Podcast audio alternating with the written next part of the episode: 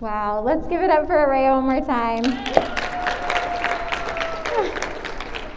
Araya, thank you for sharing your story with us. Um, you know, it says in Revelation that we will overcome, overcome everything, overcome the enemy, overcome everything, every circumstance. We will overcome by the blood of Jesus and the word of our testimony. And that is what you just heard a testimony to the goodness and the faithfulness of God. Thank you for sharing with us. We're all better because of it. And so let's start with um, prayer. Jesus, we ask that you would continue to guide us tonight. God, would you continue to help us feel your presence with us, Holy Spirit, God with us? We thank you for this opportunity to gather. We thank you for JMU, for allowing us to gather safely. And we just ask, God, that you would penetrate our hearts with the truth you want us to know, that you would give us an experience with your presence tonight, and that you would help us to know more about following you. In the name of Jesus, amen. So, my name is Katie Moran, and I'm one of the campus pastors here with Chi Alpha. My husband Josh and I lead the team here, and we are so honored and grateful to do that. Um, Josh is not here tonight. He is in Montana this whole week, so that's crazy. He's in Montana this whole week, uh, getting some education and learning more about hosting an internship site next year. And so I heard we have an intern next year. Her name is Faith Funkhauser. So if you're graduating and you want to learn more about the internship, ask Faith because she knows all about it now. She'll know even more next year. Um, so my name is Katie, my husband Josh. I have four kids. I know you're like, wow, I thought she was in college. Thank you. I'm not, I'm 34. I have four kids. They are amazing. And um, I have a 10 year old Emma, an 8 year old Levi, 6 year old Judah, and a 3 year old Esther. And Esther, the 3 year old, she loves to ride her balance bike up and down Westview Street. So if you guys are ever walking on South Mason, like away from the SSC, uh, just kind of look up Westview Street when you get there. It's like two streets over, and you might see my kids playing out on the sidewalk. So this is Esther, and she is just riding her balance bike down the street, and she does this like every day when it's nice out. I don't think, it, yeah, she has shoes on there. She didn't have shoes on earlier today, and that was a little dangerous, but I still let her do it because, you know, you live and you learn. So sometimes Esther's driving, like if you see um, on the far right picture, sometimes I'll be up at our house and Esther will be riding her bike and she's getting really fast now. I don't know if you guys have seen her, but she is. Whew, she needs to wear a helmet more often. But so she's like riding down the sidewalk. And sometimes I'll yell out for her and I'll say, Esther, stop! Esther, stop! Because there will typically be a car that comes and turns in one of those driveways. And because of the cars on the streets, Esther's view and, and Esther's height, which is real small, she can't really see the cars coming. And so I'm like, Esther, Esther, stop. Stop going. And I'm like, Esther, you have to trust me that when I say to stop, you stop. Because I can see further than you can see. I can see further than you can see, Esther. So we have this conversation almost daily. Esther, you need to trust me, like you need to obey my words because I can see more than you can see. And I love you and I want to protect you. So it's important for Esther to trust me. And how about us in this room? When maybe we're not three years old, maybe we're 34, maybe we're 18, 19, 20, 21, 22.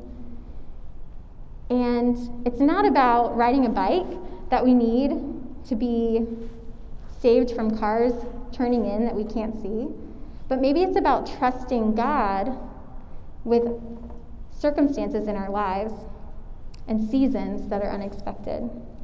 So, tonight we're going to continue our series in the book of Exodus, and we're going to find the answer to the struggle to trust God.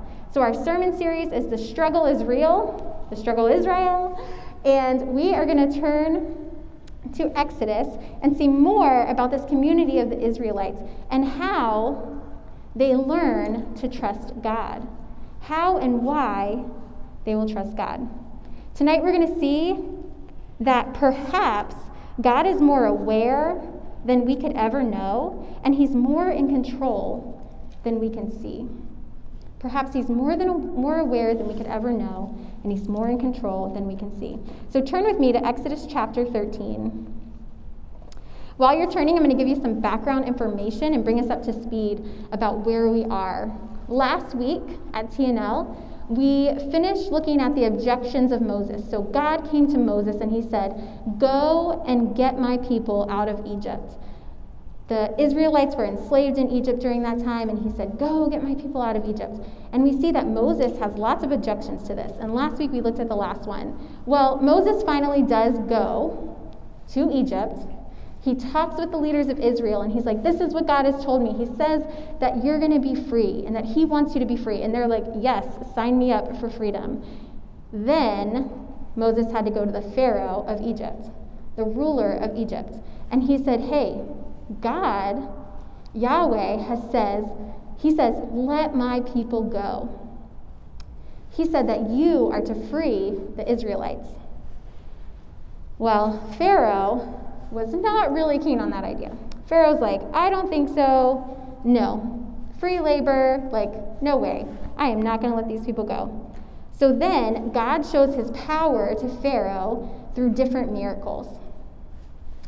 And different things happen, and God says, if you don't let the people go, then this will happen. And then Pharaoh doesn't let them go, and then this happens. And nine times this happens. God says, Free my people, or this is going to happen. Pharaoh doesn't do it, and then what God says will take place always takes place.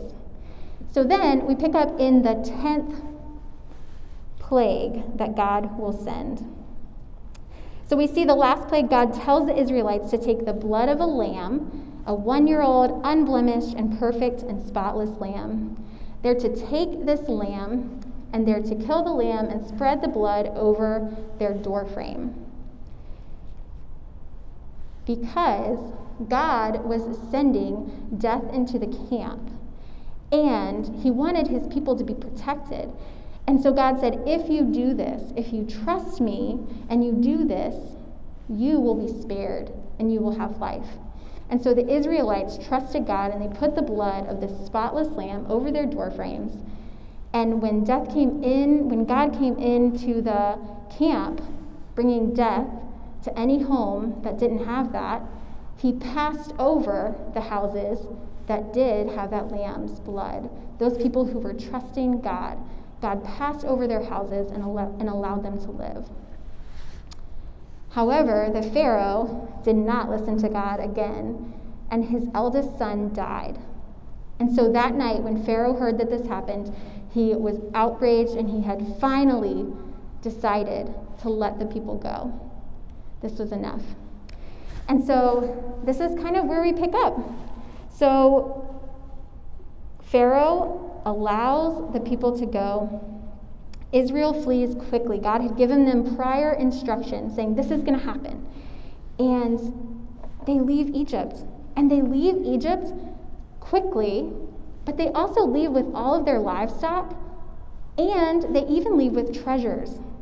So one day they were slaves, and the next day, because of the blood of the spotless lamb, they're free and walking out as conquerors would have in a war during that time with treasures from those that had been defeated. So those Israelites that trusted God walked out as conquerors with new life and with new hope. And then everything ends happily ever after, right? No. So turn with me to Exodus chapter 13, and we're going to start in verse 17 tonight. We're going to start reading in Exodus 13, 17. When Pharaoh let the people go, God did not lead them on the road through the Philistine country, though that was shorter.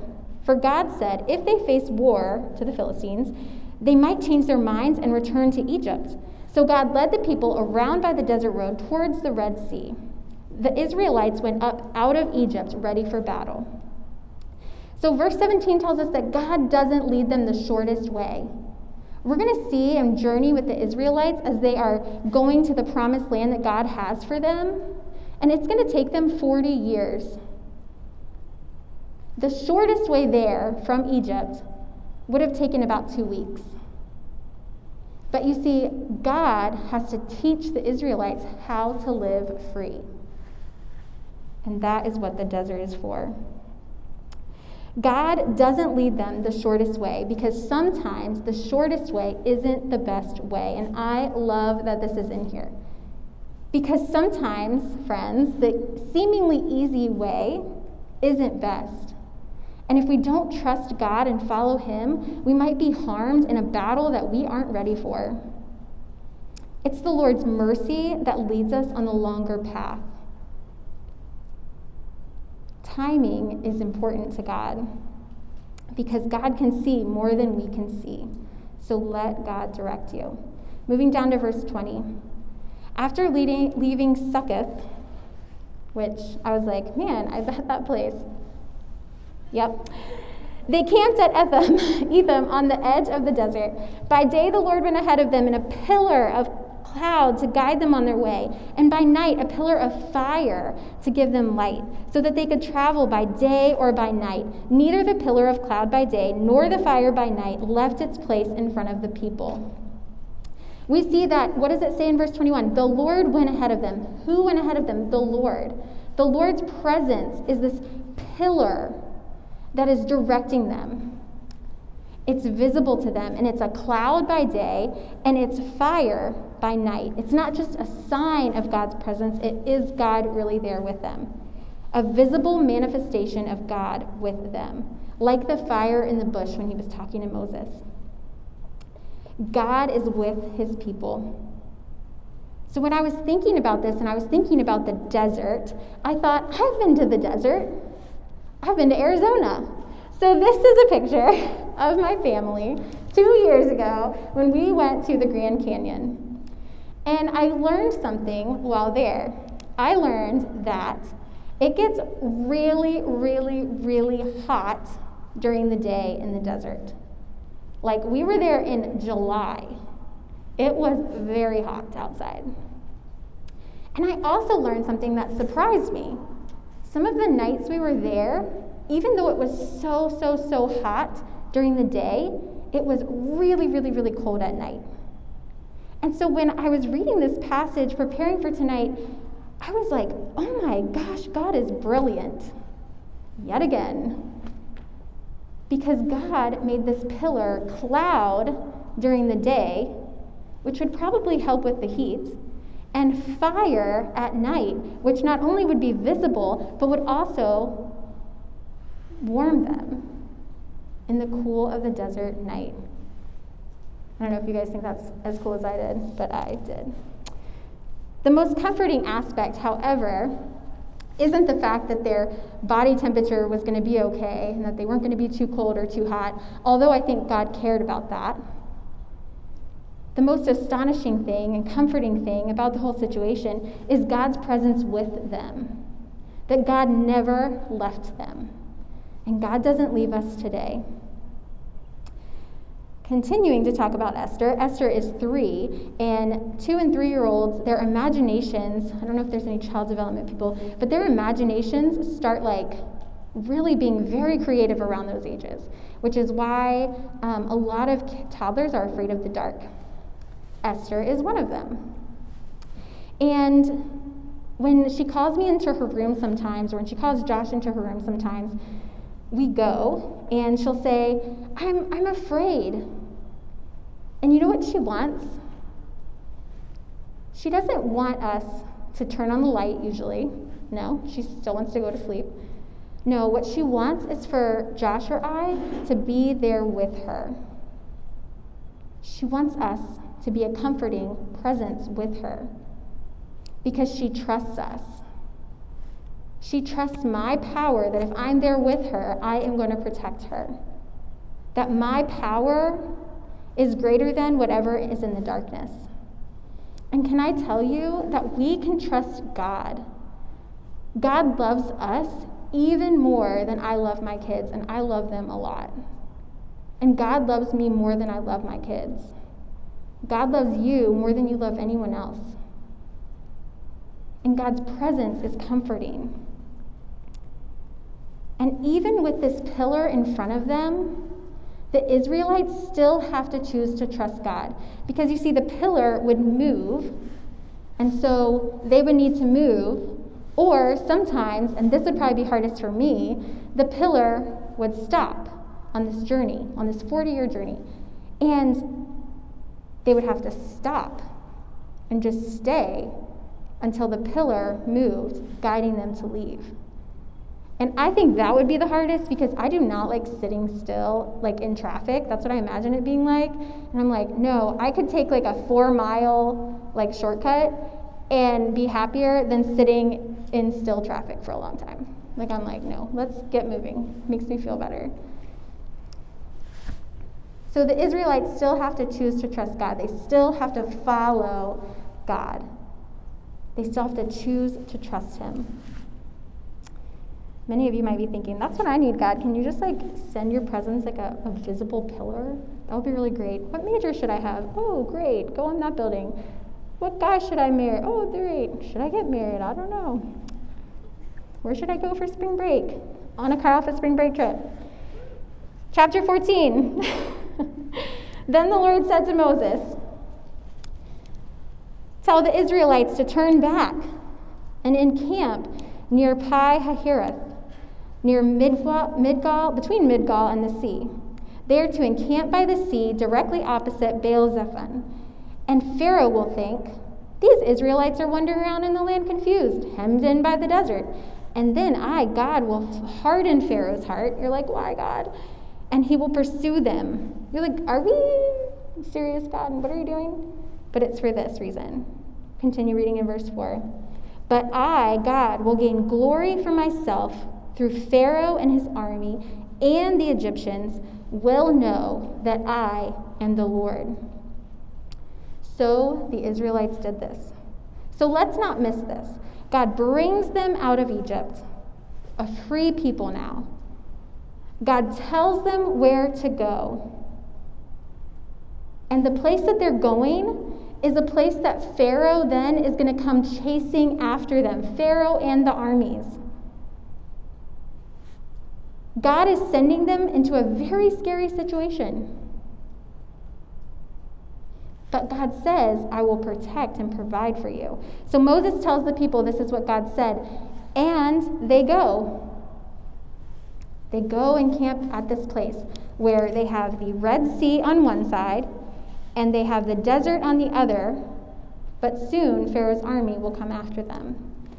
So, verse 5 tells us that when the king of Egypt was told that the people had fled, Pharaoh and his officials changed their minds about them and said, What have we done? We have let the Israelites go and lost their services. They're like, We just let all of our labor, all of our free labor go. What were we thinking? And so they take off after them. It says, Pharaoh had his chariot made ready and took his army with him. Verse 7. He took 600 of the best chariots, along with the other chariots of Egypt, with officials over all of them. The Lord hardened the heart of Pharaoh so that he pursued the Israelites who were marching out boldly. The Egyptians, get this, all Pharaoh's horses and chariots, all of them, all of the horsemen, all of the troops pursued the Israelites and overtook them as they camped by the sea. Verse 10 As Pharaoh approached, the Israelites looked up and there were the Egyptians marching after them. The Israelites were terrified and cried out to the Lord. And they said to Moses, Was it because there were no graves in Egypt that you brought us to the desert to die? What have you done by bringing us out of Egypt? Didn't we say to you, Leave us alone, let us serve the Egyptians? It would have been better for us to serve the Egyptians than to die in the desert. we see now that although the Israelites had chosen to trust God previously when in Egypt, killing the lamb, putting the blood over their door, when they are placed in a scary situation, they begin to trust their fear more than they trust the faithfulness of God. When they are put in a scary situation, they begin to trust their fear more than the faithfulness of God. Have you ever been in a situation and it was going wrong and you're like, God, I, I thought I was following you. Like, what? How am I here? Because I think sometimes in our theology, we think following God is going to mean that I get to live life on the easy street.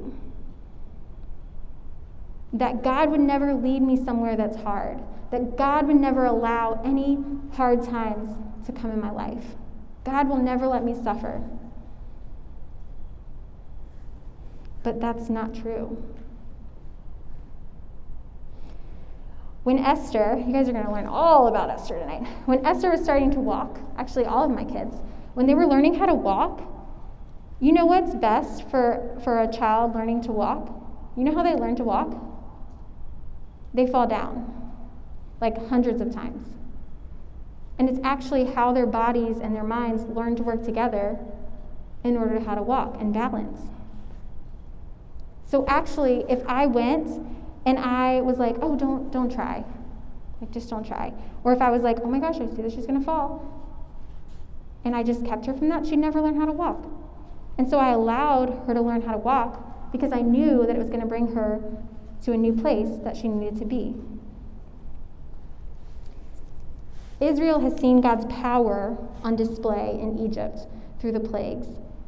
They've already previously followed what God said, and they chose to trust God by putting the blood of the lamb over their doorposts. And they followed this pillar at every turn. And these acts of trust and obedience to God, they're going to set them, set them up to trust God now.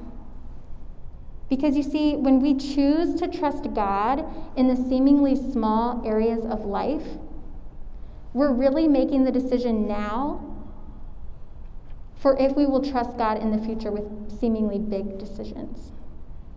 So if you want to make, if you're thinking, man, I definitely in the future want to have the job that God wants me to have, I want to do what I was created to do. Or if you think, man, these are just the big ones that people really think about, but I do love love, so that's also a thing. If you think, man, I might want to get married someday, and I want to make sure that I marry someone that God wants me to marry. I want to follow God in that decision. If you think that you want to follow God's direction in some big decision in the future, the best way to do that is to start following God right now, today. Is to start obeying God and trusting God in the small decisions of every day.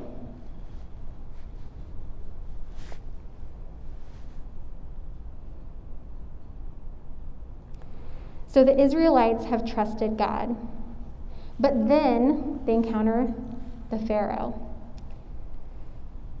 And they're freaking out. Why did you bring us here, God? They have questions, which is okay. It's okay to have questions. We see that in the Bible, and I'm thankful. God's not scared of our questions. They have questions, and they, and they go to God with these questions, but then they start, remember, they start trusting their fear more than they're trusting God. And fear, by definition, distorts reality. Fear, by definition, distorts reality. Alicia Britt Chole says. She's one of my favorite authors. Fear, by definition, distorts reality. Have you ever been through a breakup? I went through a breakup in college, and even though I knew that we should break up like so many times before, like we dated for a few years. And, and I knew several times before we should really break up. This is not healthy. We should break up. This is not how I want a relationship to be. Once, once we did break up, I started thinking, it wasn't that bad. No, that was it wasn't that bad. Like it was pretty great. Like I remember all the great moments now. Because I was so afraid that no one would ever love me or choose me in the future.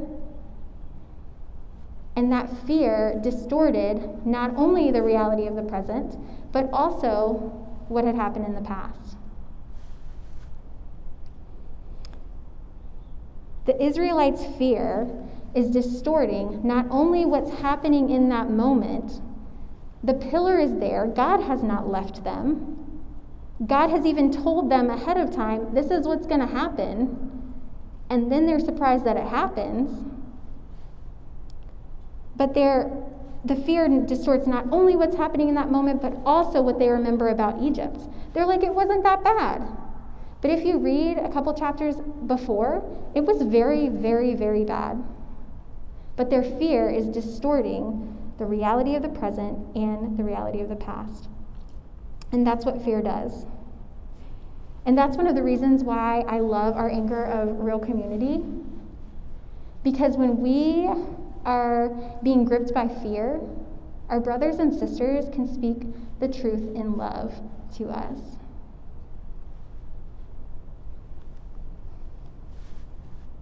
Verse 13. Moses answered the people, Do not be afraid. Stand firm, and you will see the deliverance of the Lord that he will bring you today. The Egyptians you see today, you will never see again. And remember who was in that list of the Egyptians? It was like all of Pharaoh's officials, all of the people that were keeping them enslaved. And God says, You're never going to see them again. Don't be afraid. Moses says, The Lord will fight for you. You need only to be still. So Moses says, Do not be afraid. It seems like there's some kind of choice there, right? The choice to believe our fears and our emotions, or the choice to believe what God has said. Will we have faith in our emotions? Or will we have faith in a God who has always proven faithful? Will you trust God no matter the circumstances? Moses says, Stand firm, the Lord will fight for you. And this is so hard because it actually requires faith in God instead of faith in our own abilities to fight, to get out, to flee. It's not just saying, Yeah, I trust you, God, but then taking matters into our own hands, right? I found this quote and I don't know who said it, so I didn't come up with it. But it says, Standing at ease in the midst of tribulation, like hard times, shows a veteran spirit, long experience, and much divine grace. I'm going to read that one more time. Standing at ease, standing still, standing firm in the midst of tribu- tribulation shows a veteran spirit, long experience, and a much divine grace. That means that this standing at ease, this standing at standing firm, not being shaken by what circumstances are around you, it is something that we learn and that we grow in. And I am thankful for that tonight. Then what happens? Verse 15. Then the Lord says to Moses, Moses, why are you crying out to me? Tell the Israelites to move on. Raise your staff and stretch out your hand over the sea. Remember, they have the Red Sea on one side, and they have Pharaoh's army coming after them on the other side. There's nowhere to go, right? They look around and they're like, what is God going to do? There's nowhere to go. Surely his power has limitations. But it doesn't. God created the sea, and soon we'll see what he does with it. So it says, Raise your hand, stretch out your hand, raise your staff, stretch out your hand over the sea to divide the water, so the Israelites can go through the sea on dry ground. God says, I will harden the hearts of the Egyptians so that they go in after them, and I will gain glory through Pharaoh and all his army, through his chariots and his horsemen. Verse 18 The Egyptians will know that I am the Lord when I gain glory through Pharaoh, his chariots, and his horsemen. Verse 19 The angel of God who had been traveling in front of Israel's army withdrew and went behind them. And then the pillar of cloud who is God, the pillar of cloud also moved from in front of them and stood behind them. And I think that this is so incredible and so like God that God would put himself between Israel and their enemy. God puts himself between his people and their captivity. And this is what Jesus does for us when he comes and becomes the final sacrifice, the final sacrificial lamb, the perfect one that dies for us.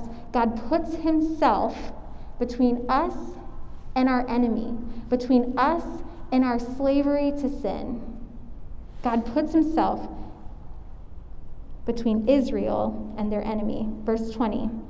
Coming between the enemy, coming between the armies of Egypt and, and Israel.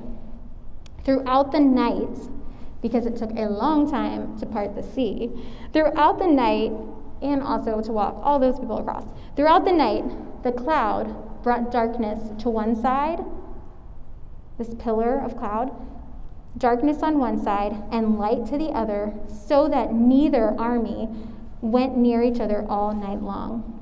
21 Then Moses stretched his hand over the sea and all that night, the Lord drove the sea back with a strong east wind and turned it into dry land. The waters were divided. The Israelites went through the sea on dry ground, with a wall of water on their right and a wall of water on their left. Do you think that some of the Israelites were, were a little nervous walking through? With a wall of water on either side of them, do you think any of them were nervous? You think any of them were a little scared? I would bet that some of them were pretty freaked out. But what did they do? They chose to trust God and not trust their fear. They trusted God and they walked through from death to life.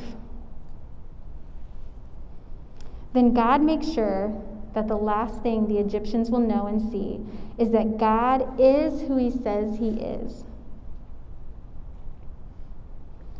God is who he says he is.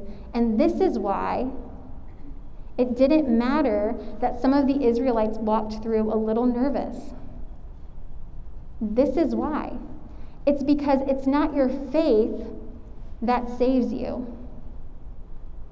It's the object of your faith. It's not just general faith that saves you, it's faith in God that saves you. Then God makes sure that the last thing the Egyptians know and see is that God is who he says he is. They walk through the Egyptians, after all of the Israelites get across, the Egyptians come in after them, and God lets the waters part, lets the waters go back together. God wanted the Israelites to see that God will always deal with those who fight against the people of God. God makes sure that his people will truly be free and he lets the waters rush over, destroying the Egyptians that were pursuing them, trying to bring them back to captivity. The Israelites had been between the Red Sea and Pharaoh's army. There was no place to turn, nowhere to go. And where there was no way, God made a way. We sang about that tonight. God is the way maker. That's what that means. God makes a way when there is no way. because God is powerful. Where there was no hope, God gave hope. Verse 30. That day, the Lord saved Israel from the hands of the Egyptians, and Israel saw the Egyptians lying dead on the shore. And when the Israelites saw the mighty hand of the Lord displayed against the Egyptians, the people feared the Lord and put their trust in him and in his servant Moses. When I first read that, I was like, oh, why did they add in his servant Moses? And I think it's because of this. What I have learned following Jesus over the years and being in community with others is that we will never really trust anyone if we don't trust God first. If we don't trust God to be our foundation, we won't trust other people. So it says, When the Israelites saw the mighty hand of God displayed against the Egyptians, they feared the Lord. They had reverence for God.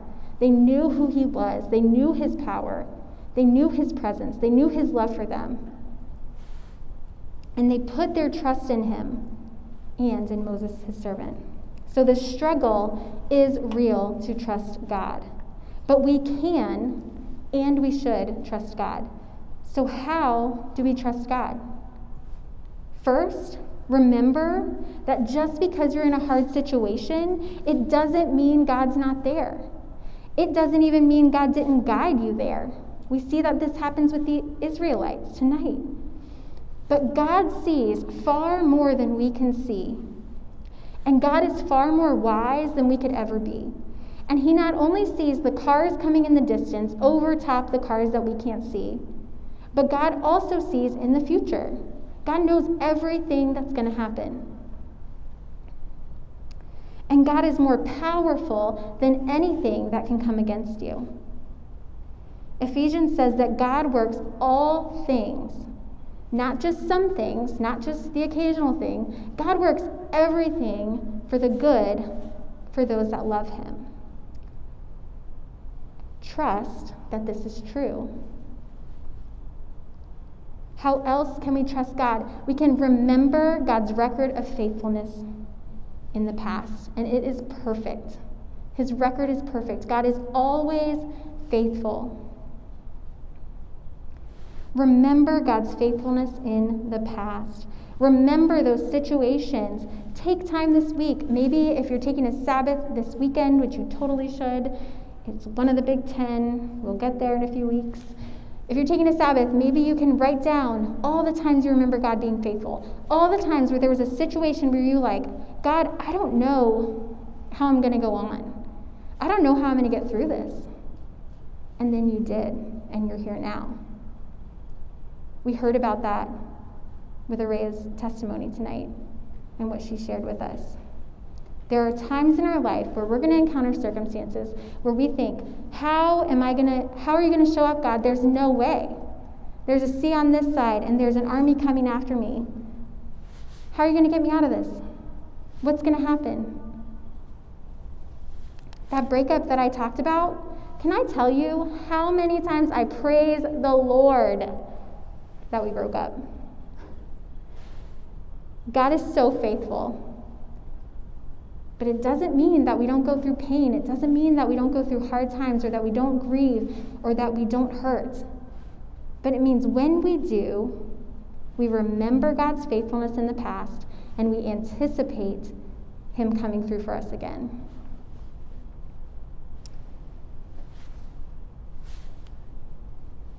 Third, remember that God is present with you now. The pillar that travels with the Israelites is God's presence with them. And right now, today, we don't have a pillar, but Jesus tells us that He sent the Holy Spirit to come.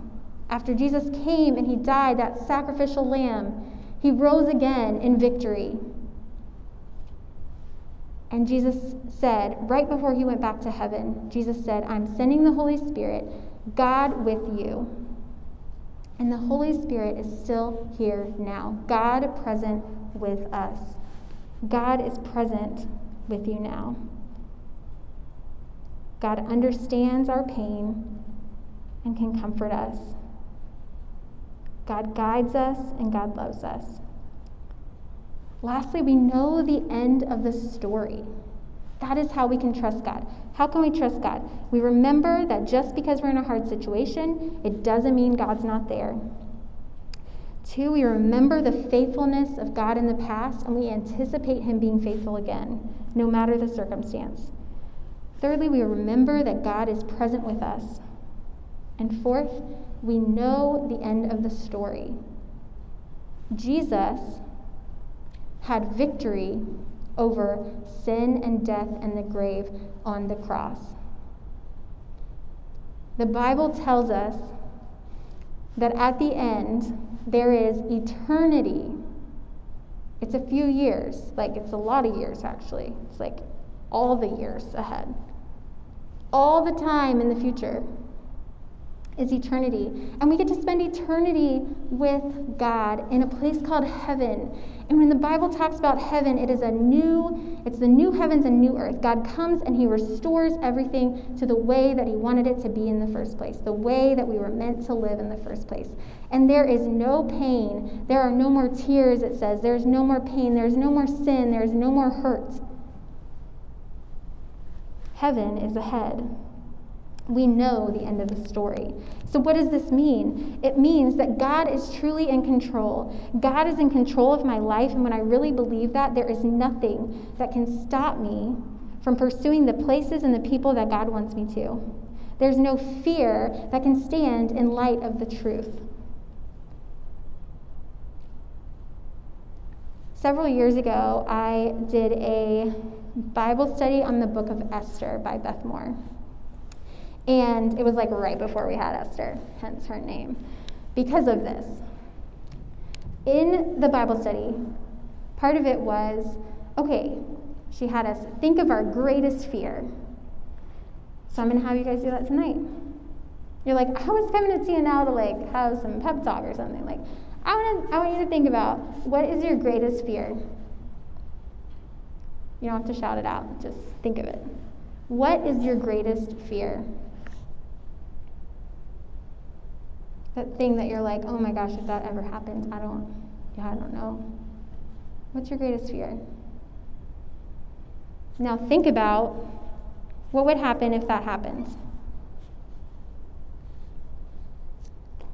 Now think about what would happen next. Then what would happen next? Then what would happen the next day?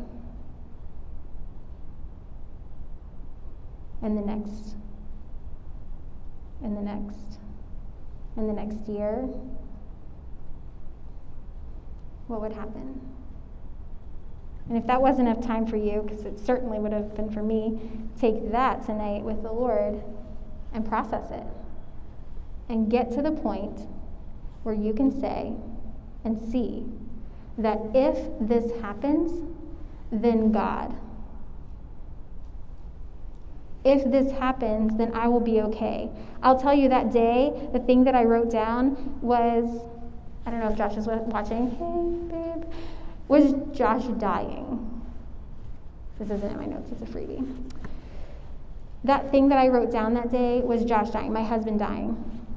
We had three kids at that point. And I was like, oh, that is easy. Let me write that down. Josh dying. And then I processed through it. And I was like, okay, if Josh died, I would get a lot of money. I mean, I would be really sad. Both are true. I would be really sad. Like, I probably would cry a lot. I would probably have some really dark days.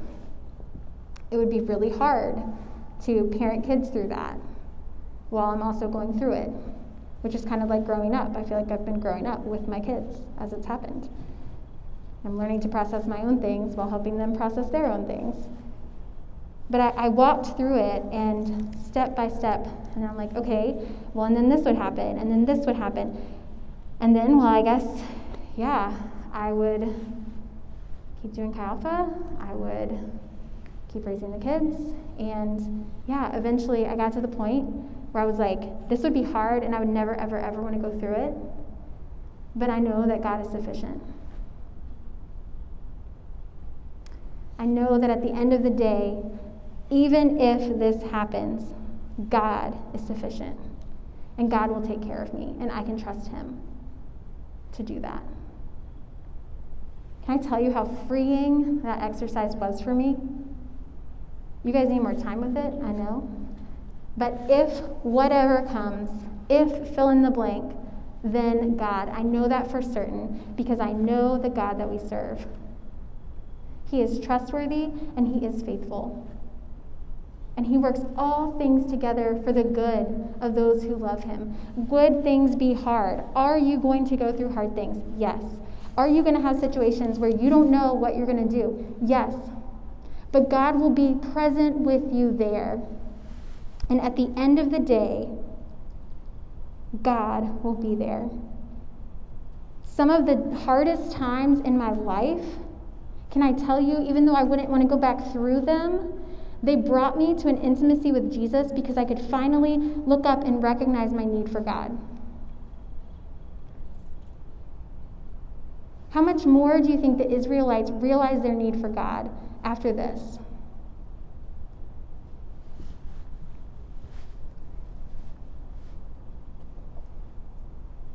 I have two questions for you guys to think about, and the worship team can come up.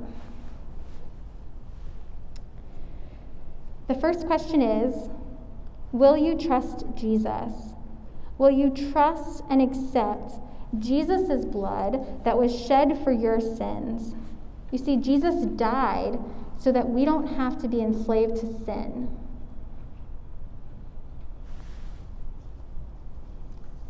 Jesus died and shed his blood. He was perfect. He lived a perfect life. There was no sin in him, just like that lamb was perfect.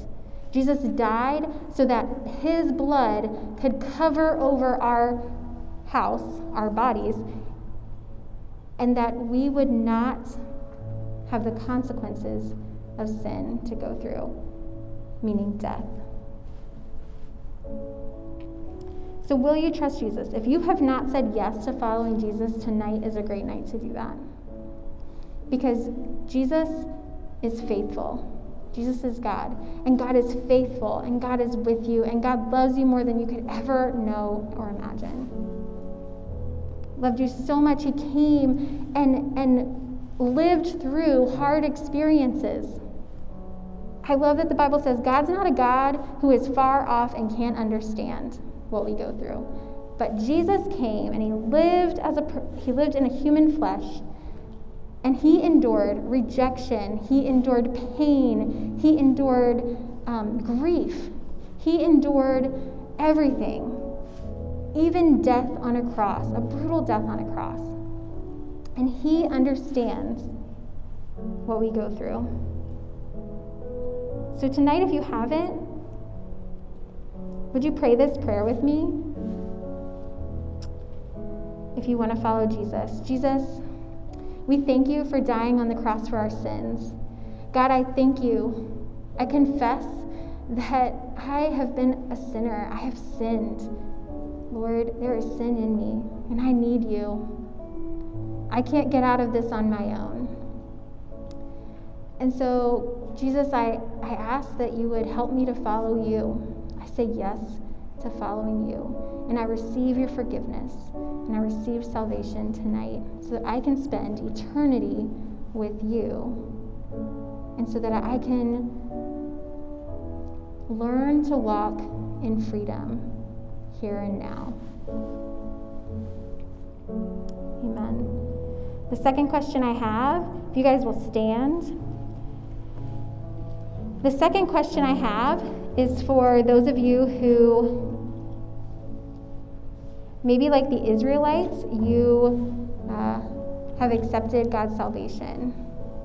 They put the blood over the door. Maybe you were like, Yes, I said yes to following Jesus. But my question is will you trust God no matter what might come? At every turn in every circumstance? Will your commitment to faith in Jesus be greater than your circumstances? Will you stand firm, knowing and believing the Lord will fight for you? The Lord will fight for you. Will you choose tr- trust God no matter what might come? God, would you help us to trust you tonight? We thank you, God, that placing our trust in you doesn't mean that we won't go through hard times. It doesn't mean that we won't have questions along the way. But God, it means that we will anticipate your faithfulness. So, God, help us to be freed from fear. I pray that that if blank then God statement would become a way of life and that we would become a group of people who are so eagerly following after you and so devoted to you, Jesus, and so trusting of your goodness and your faithfulness that we will go to the ends of the earth for you, that we will do hard things for you. That if you say go, if you say say this, if you say love that person, that we will, God because we know that nothing can stand against you. And we know that we can trust you because you will be faithful.